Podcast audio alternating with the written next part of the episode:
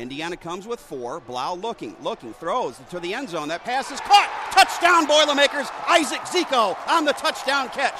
And Purdue draws first blood in the bucket battle. Blough with a play action, rolling out to his right. Looking back now, throws it deep. He's got Rondale Moore open. He makes the catch at the 15, at the 10, at the 5. He's in for the touchdown. Rondale Moore with a 56 yard touchdown catch. And the Boilermakers retake the lead. Blough to throw, Indiana on a blitz. Blough throws a deep one down the right sideline. Pass is caught.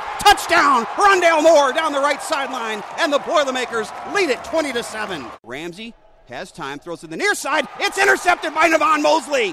Mosley with the pickoff on the near sideline, and that should seal it.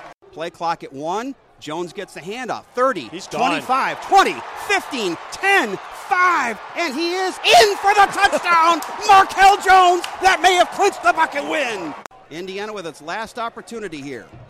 Justice gets the signal, puts his foot into it. Big bounce. Rondale Moore has it, and the Boilermakers are going bowling How- in 2018. How fitting is it that Rondale Moore was the one that would get that kick?